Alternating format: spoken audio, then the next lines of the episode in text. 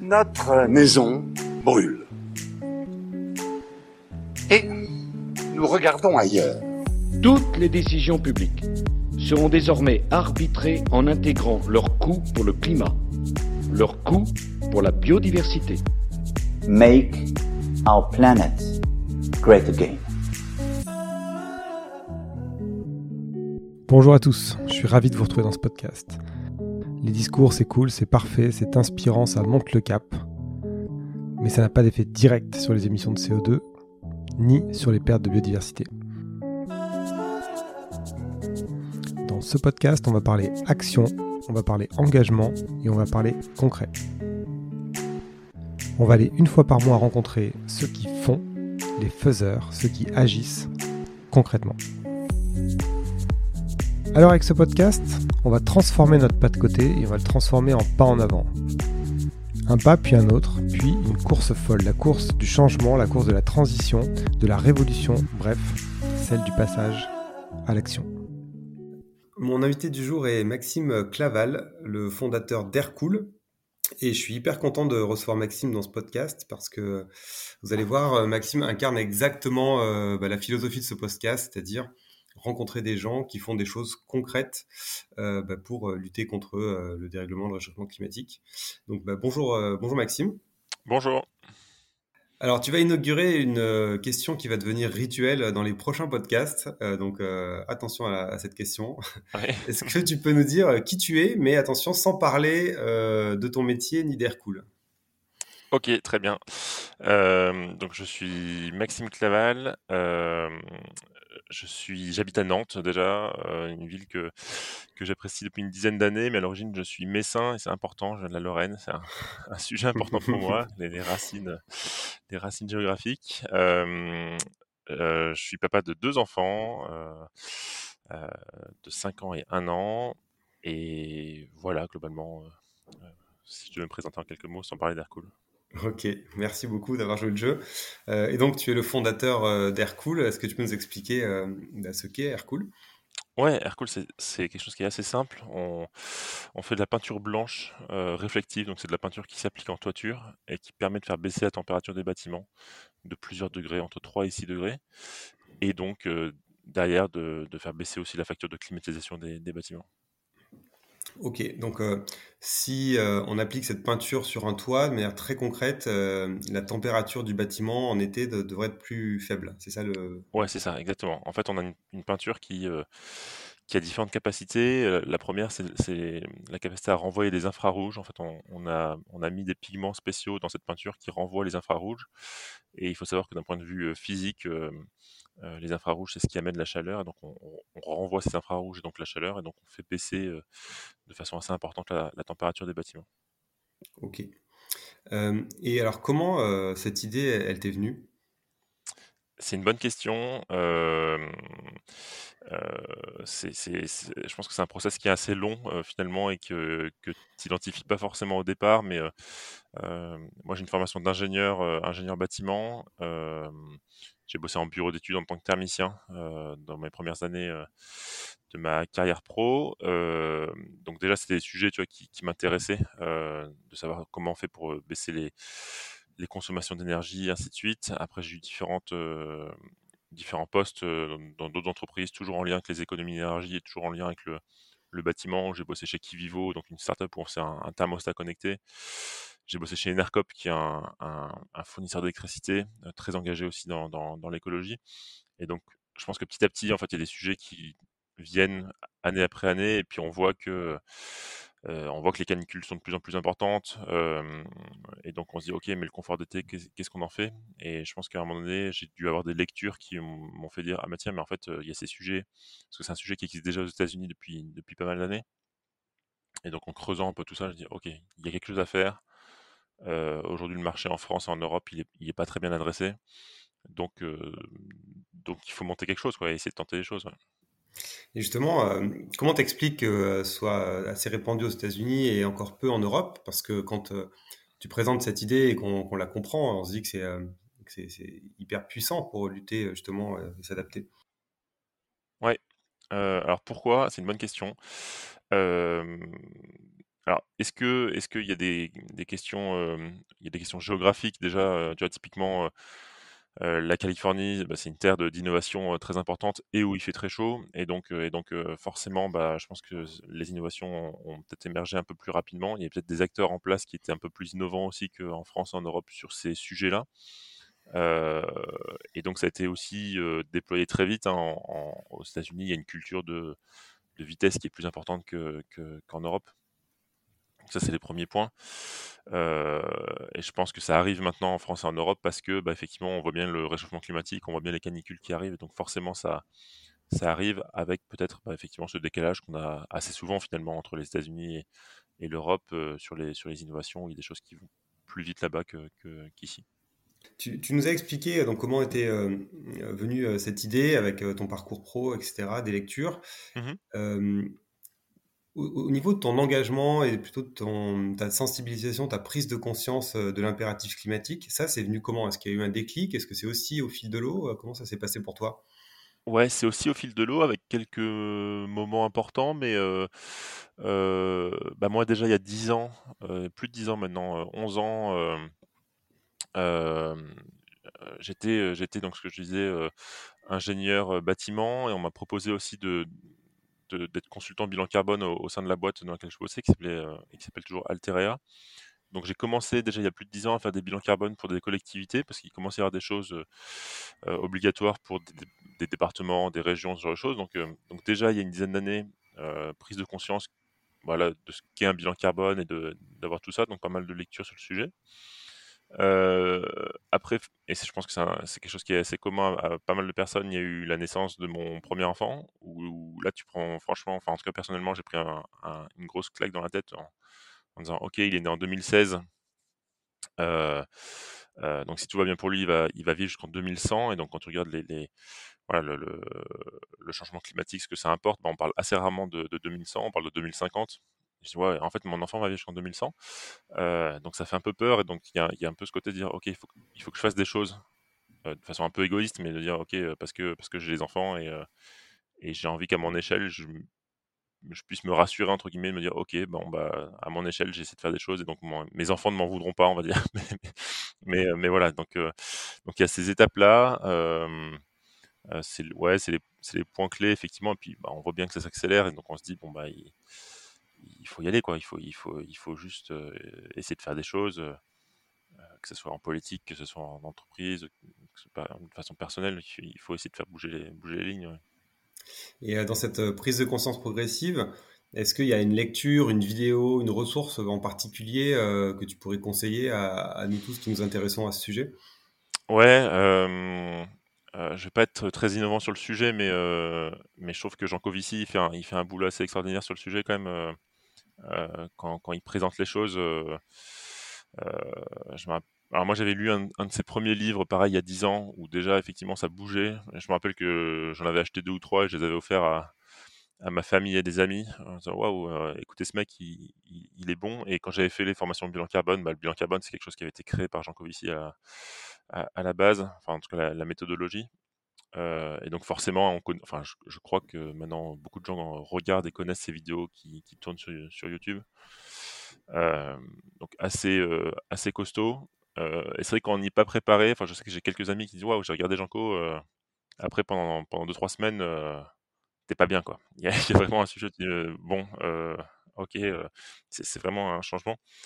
Et puis un peu dans la même trempe, mais encore un peu plus violent, je trouve, Pablo Servigné qui, parle de l'effondrement.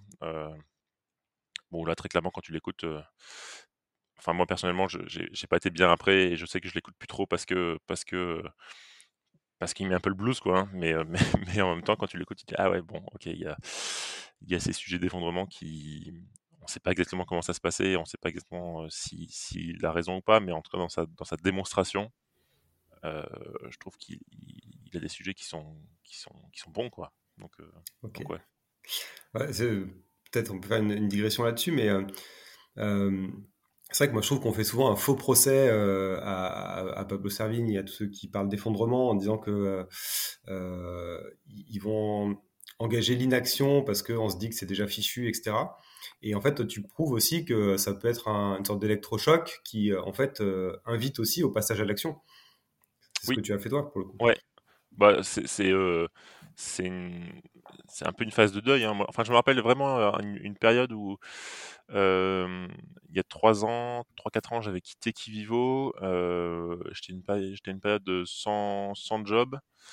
Et donc j'avais un peu de temps forcément pour lire et, écouter des choses. Et je me rappelle de, cette vidéo de Pablo Savigné. et, clairement, il y avait deux trois semaines en mode bon bah tout est foutu, qu'est-ce qu'on va faire? Et après, effectivement, tu te relèves de ça, de dire bon, allez, il y a des choses à faire et, et on va se reprendre. Mais, et ouais, à première écoute, c'est assez violent quand même. Bah, écoute, euh, je pense qu'on on a bien compris euh, euh, qui tu étais et comment tu as réussi à prendre conscience des enjeux climatiques et comment NR cool. Je te propose que maintenant on passe à une, une nouvelle étape dans, dans cette, cet échange où on rentre un peu dans le dur du coup de bah, comment fonctionne cette peinture, comment elle refroidit les bâtiments, etc. alors peut-être première question là-dessus, quand on a préparé ce, ce podcast, on, tu nous as dit, tu m'as dit euh, que la, peinture, elle agissait sur deux leviers, à la fois la lutte contre le réchauffement et à la fois l'adaptation au changement. Est-ce que tu peux nous expliquer euh, ces, deux axes-là oui. Euh, qui sont hyper importants?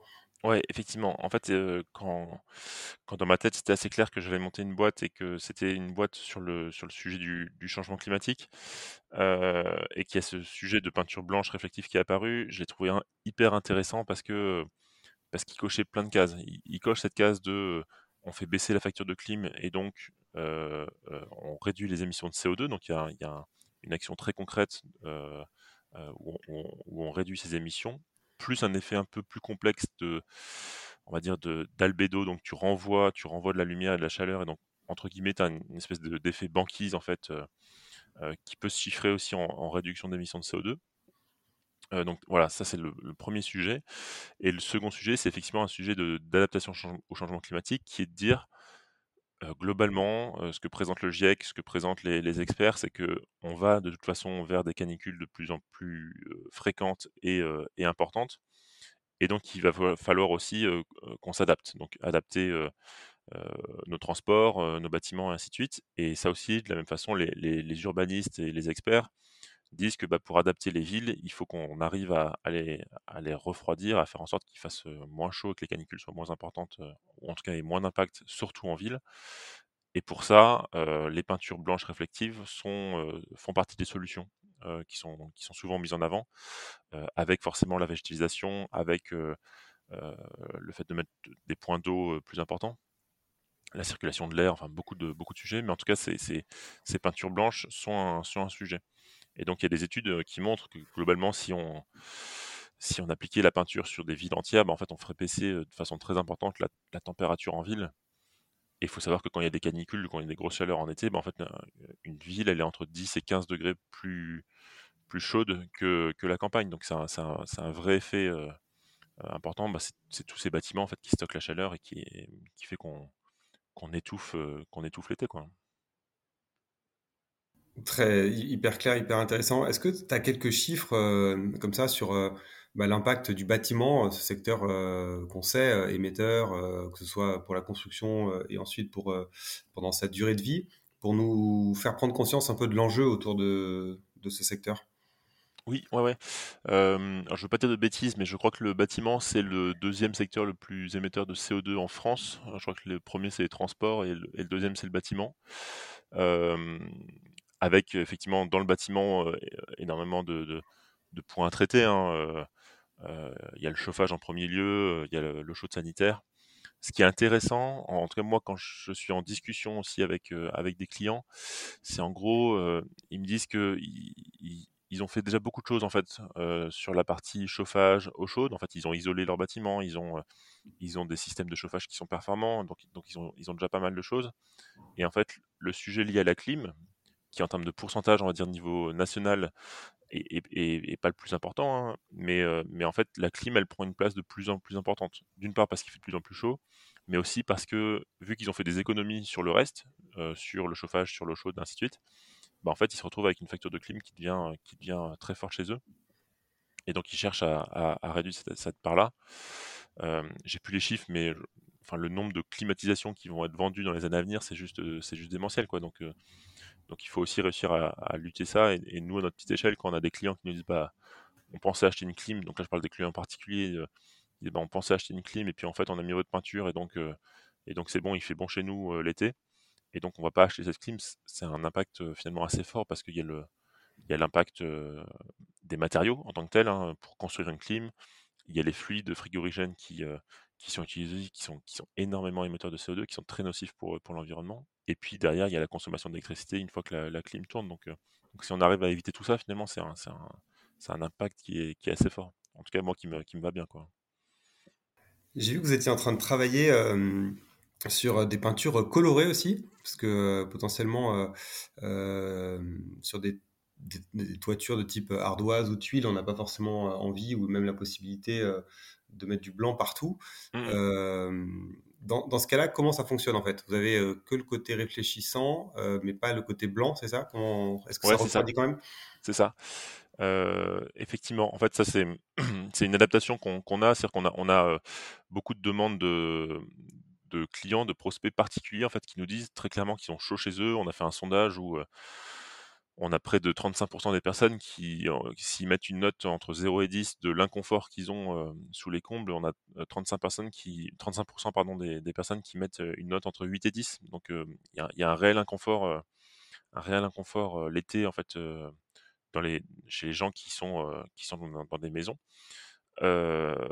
et on avait au départ nous cette réponse de vous pouvez mettre notre peinture blanche réflective sur vos tuiles et sur vos ardoises, mais on voyait bien que ça bloquait. ça bloquait d'une part pour ces propriétaires qui disent bah, moi j'ai les ardoises, j'ai pas envie qu'elles soient blanches, et je le comprends tout à fait.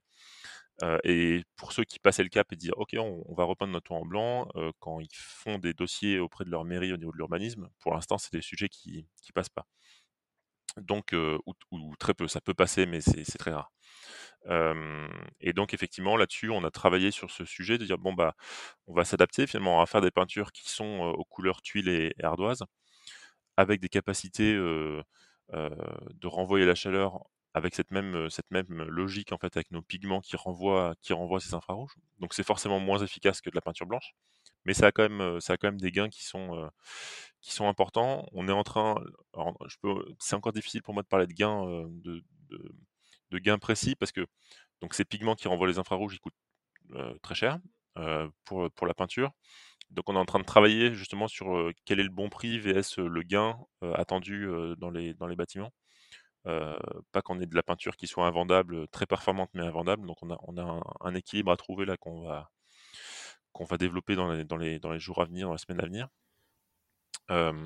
donc ça c'est les, les, sujets et donc c'est des peintures qui vont arriver, qui vont arriver bientôt d'ici un mois. On va, on va, on va lancer les précommandes parce qu'on a une demande qui est, qui est forte sur ce sujet des particuliers qui ont, qui ont chaud chez eux. Ok. Du coup, en termes de, de split pro particulier, votre solution elle intéresse plutôt, plutôt qui? Plutôt les deux? Plutôt les pros, les particuliers? Plutôt les deux. Alors les deux, après il faut voir en, en volume et on demande, nous, on s'oriente aujourd'hui plus sur le B2B parce que bah, forcément, quand tu, quand tu repeins une, toiture de 3000 m2, bah, ça, euh, d'un point de vue business, pour le coup, euh, c'est plus intéressant que de faire 50 euh, m2 par-ci par-là. En termes d'effort commercial, c'est un peu plus simple. en revanche, on a quand même une, demande, franchement, qui est très forte auprès des particuliers. Je veux dire, la, la, la douleur, on va dire, des particuliers est quand même est quand même importante. Des gens qui nous disent j'ai chaud chez moi, euh, l'été d'année c'était un enfer, euh, les enfants dormaient pas, euh, ou je suis en télétravail et il fait beaucoup trop chaud et donc et donc je cherche des solutions. Donc il y a, un sujet B2C qui est quand même qui est quand même intéressant. Maintenant on va voir avec nos peintures colorées si on arrive bien à l'adresser. on va voir ça. Et à ce sujet, aussi un autre sujet qui est assez intéressant, c'est que pour les particuliers, donc aujourd'hui l'urbanisme fait que les règles d'urbanisme font que c'est compliqué de repeindre en, blanc son toit parce qu'il faut faire des dossiers ainsi de suite. Mais on est en train de voir aussi si on peut pas, d'un point de vue législatif, en fait, faire en sorte que ça soit, ça soit plus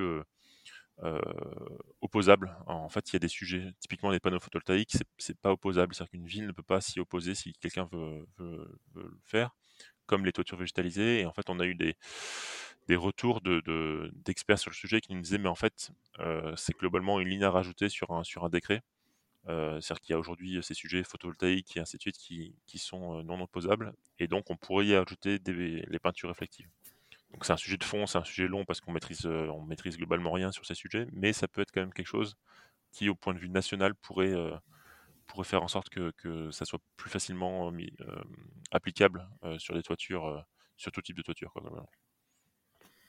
Bon, un bel axe, du coup, potentiellement, euh, pour déverrouiller euh, ce, ce marché. C'est hyper euh, enthousiasmant. Si Ouais, se- complètement. Et puis, et puis enfin, pardon pour finir, mais il y a un article qui est sorti il n'y a pas très longtemps, une ville en Australie qui désormais euh, oblige en fait euh, euh, ses citoyens à, avoir des, toitures euh, claires et des toitures réflectives. Donc on sent quand même que c'est un sujet qui, qui arrive. Alors c'est en Australie, c'est dans une zone où il fait très chaud, mais bon, c'est quand même un sujet, c'est quand même un sujet important.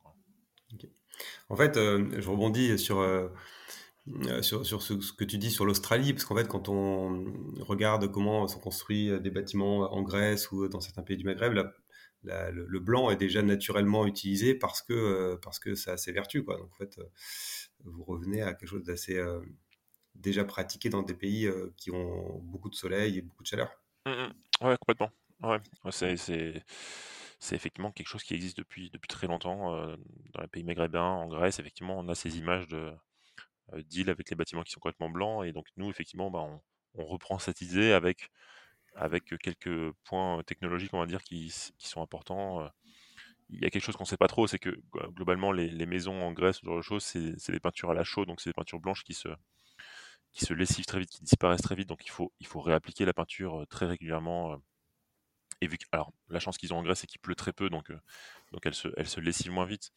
Euh, nous, c'est un second sujet qui est aussi euh, tout aussi important, c'est la, durée de vie de la peinture. C'est-à-dire que euh, c'est bien effectivement de la, de la peinture en toiture qui renvoie la chaleur. C'est encore mieux quand elle dure 10 ans, 15 ans. Et donc c'est aussi un autre axe sur lequel on a développé les choses, c'est qu'on a, on a, on a un primaire d'accroche qui permet vraiment une, accroche parfaite sur tous les revêtements. Et puis on a, un- on a un bloquant, on bloque les UV aussi, parce que c'est les UV qui cassent les molécules globalement. Et donc, euh, et donc on bloque aussi les UV qui permet à, à la peinture de rester euh, euh, très blanche en toiture le, le plus longtemps possible. Ouais, tu fais euh, une excellente transition avec, euh, avec la question d'après. Où, euh, donc là, tu parles de la durée de vie de la peinture sur le toit. Euh, la question que je me posais, c'est on, on sait hein, que les entreprises euh, font pas forcément des adaptations que pour le bien, le bien de l'environnement, mais qu'il y a derrière forcément la notion de d'intérêt économique. Mhm. Euh, une entreprise qui aujourd'hui euh, recouvrirait ses toits, je sais pas, 3000 mètres carrés de, de votre peinture, euh, sur la durée de vie de la peinture, elle va récupérer le coût d'invest en, en charge en moins de, de- de climatisation, par exemple? Ça, Oui. ça, ça marche ouais. sur le plan économique? Ouais, complètement. En fait, ce qui se passe, c'est que, et c'est et c'est des choses qu'on fait très régulièrement chez les, chez les clients en B2B, c'est que on leur demande en amont leur facture de- d'électricité. De ces factures, on, en ressort la part de, climatisation et on va, et on va faire un calcul de temps de retour sur investissement. Donc, combien d'économies on amène, combien ça va coûter, et puis on prend en compte quelques petits paramètres qui sont la hausse du prix de l'électricité, ce genre de choses pour, affiner les calculs. Et donc, effectivement, on arrive généralement à des, à des temps de retour sur investissement qui sont entre 4 et 5 ans. Et on est sur une peinture qui va durer entre 10 et 15 ans, tout en sachant qu'au bout de 10-15 ans, il n'y a plus qu'une couche de peinture à appliquer pour, que ça reparte encore 10 ans, donc un, coût qui sera nettement plus faible. Donc ouais, clairement, financièrement, on s'y retrouve et on prend pas en compte dans ces calculs tous les risques de panne qu'on réduit. C'est-à-dire que une clim en pleine canicule avec un toit noir, elle va monter en température, donc déjà elle va, elle va, elle produire énormément de froid, donc donc il y a des risques de panne qui sont, qui sont très forts. Et donc nous, en fait, on arrive à réduire ce risque de panne. On le prend pas en compte dans nos calculs, mais on sait que c'est c'est un potentiel économique qui est quand même très fort. C'est que bah, une clim qui tombe en bas en, plein été, bah, c'est l'urgence. Il faut trouver vite des moyens de remplacement. Enfin, pas mal de choses complexes. Donc nous, on, on réduit ça. Et puis il y a un sujet aussi de toiture en tant que tel, vraiment sur le toit où en fait, vu qu'on vu qu'on on, baisse la température de, la toiture de façon importante, en fait, une, toiture, elle monte à entre 60 et 70 degrés l'été.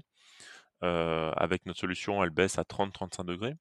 et donc, et donc la toiture va moins se dilater. Donc elle, va, elle va moins avoir tendance à, créer de micro-fissures avec notre solution que si elle restait noire. Donc c'est aussi une réduction des risques d'infiltration d'eau qui, bah, on le sait, peut être aussi très problématique pour une entreprise. Hein. Personne n'a envie d'avoir de, l'eau qui s'infiltre par le toit dans ses bureaux, dans son entrepôt. Donc, en fait, tout ça fait que c'est une solution qui est intéressante pour, le, client, au-delà de l'aspect écologique. Globalement, je ne crois pas qu'on ait le client B2B qui, achète notre peinture pour des raisons écologiques. C'est, un plus, mais c'est avant tout un sujet financier, d'entretien, de maintenance. Euh, voire d'image, il hein, ne faut pas se leurrer, il y a aussi un sujet d'image euh, qui peut être lié à l'écologie, de dire voilà, on fait des choses et on, et on y va, mais le sujet écologique, à mon avis, n'est pas le sujet le plus, plus important tout de suite pour les entreprises. Alors, tu vas inaugurer une, euh, une autre question rituelle, qui en tout cas qui va devenir rituelle dans, ces podcasts. c'est la question qui, qui, nous fait sortir un peu de la zone de confort. Donc, on, on, a bien compris que cette peinture, elle va faire baisser la température du bâtiment en été. Euh, et donc on gagne en confort, en énergie, ça on l'a bien compris. Est-ce que du coup, euh, comme on aura de la peinture blanche sur le bâtiment, ce gain, ces gains, on va pas les perdre en hiver avec un refroidissement du bâtiment et, euh, et donc du chauffage en plus? Ouais, c'est une très bonne question et je sais y répondre parce qu'elle revient très souvent. Elle revient presque à, chaque entretien, donc il n'y a pas trop de soucis avec ça. Euh, non, la réponse est non. en fait, ce qui se passe, c'est que il y, a différentes explications et surtout ces explications, elles viennent de l'université de Montréal qui a fait une grosse étude sur le sujet.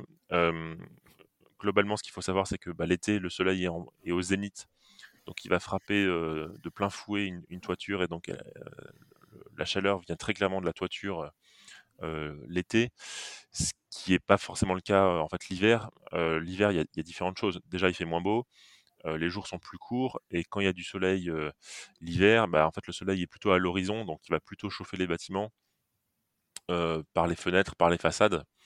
et, donc, en fait, l'impact, et cette, étude le montre, hein, l'impact est nul, est nul l'hiver sur ce, sujet-là. Donc, effectivement, on n'a pas un effet inverse euh, qui, serait, qui serait dommageable euh, là-dessus. Ok, merci beaucoup euh, d'avoir joué le jeu de cette question. mais je pense que c'est important parce que c'est vrai qu'on en. moi, je me la suis posée assez vite en voyant votre solution et c'est vrai que c'est assez mmh convaincant de, se dire que les conditions ne sont pas les mêmes en hiver et qu'on on garde bien sûr le bénéfice de ce qu'on a économisé l'été. C'est ça. Je te propose de passer à la dernière étape de notre, de notre échange et de parler un peu du futur. Euh, toi, quel est ton sentiment par rapport à notre défi climatique? Euh, Est-ce que tu fais partie des optimistes, des pessimistes? Euh, Tu penses qu'on se dirige vers quoi? Je suis plutôt pessimiste sur le sujet. parce que clairement, on voit très bien que globalement, les engagements, ils sont pris sur le papier, mais dans les faits, il n'y a rien qui suit, sauf grosse crise type Covid ou crise financière.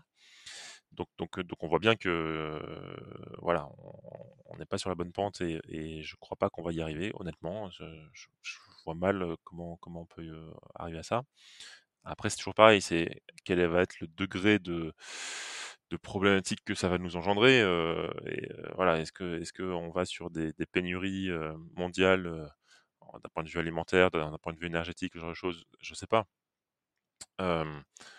nous, on va dire en tant qu'Européens, Français, j'ai tendance à penser qu'on n'est pas trop mal lotis et, que, finalement on va, moins subir les effets que, si on habitait dans des pays pauvres ou, dans des pays qui, ont, sont déjà soumis à des, à des sécheresses immenses, ce genre de choses. Mais, globalement, je suis quand même assez, assez pessimiste sur le sujet. Quoi. Je, je, je, vois pas trop la porte de sortie sur ces sujets-là en tout cas en, l'état actuel des choses.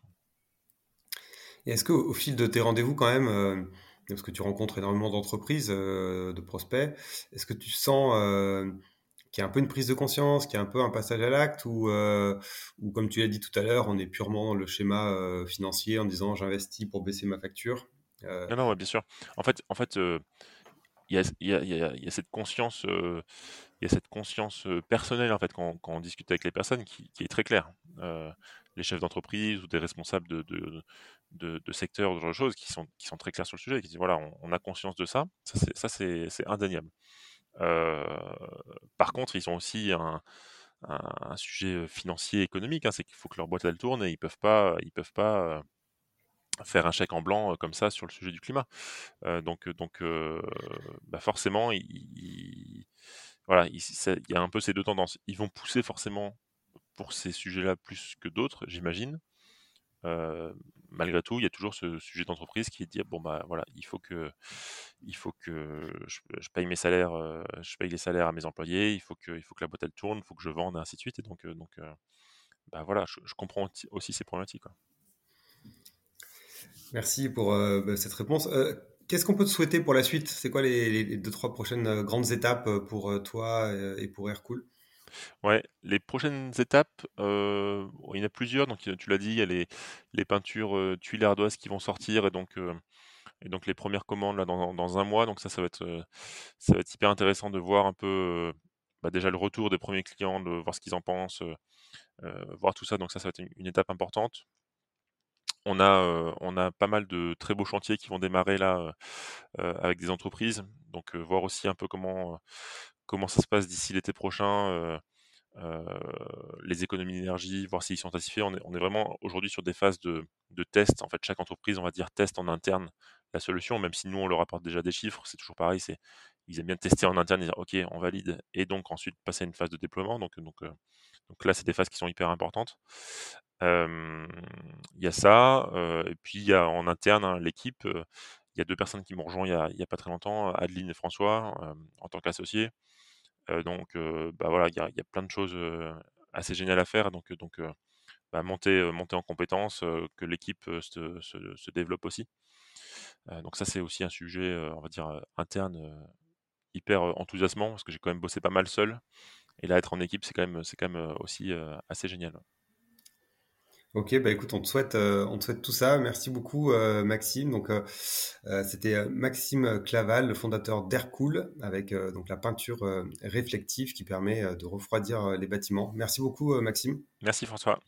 Et puis, voilà, on te souhaite le meilleur et à très bientôt sur à d'autres occasions. Au revoir, Maxime. Merci. Salut. J'espère que ça vous a plu. N'hésitez pas à me faire des retours, des commentaires à partager auprès de vos proches ou sur les réseaux. Et donc on se retrouve la semaine prochaine avec un format plus classique de pas de côté, la newsletter, à 11h dans votre boîte mail. Je vous souhaite une très belle semaine.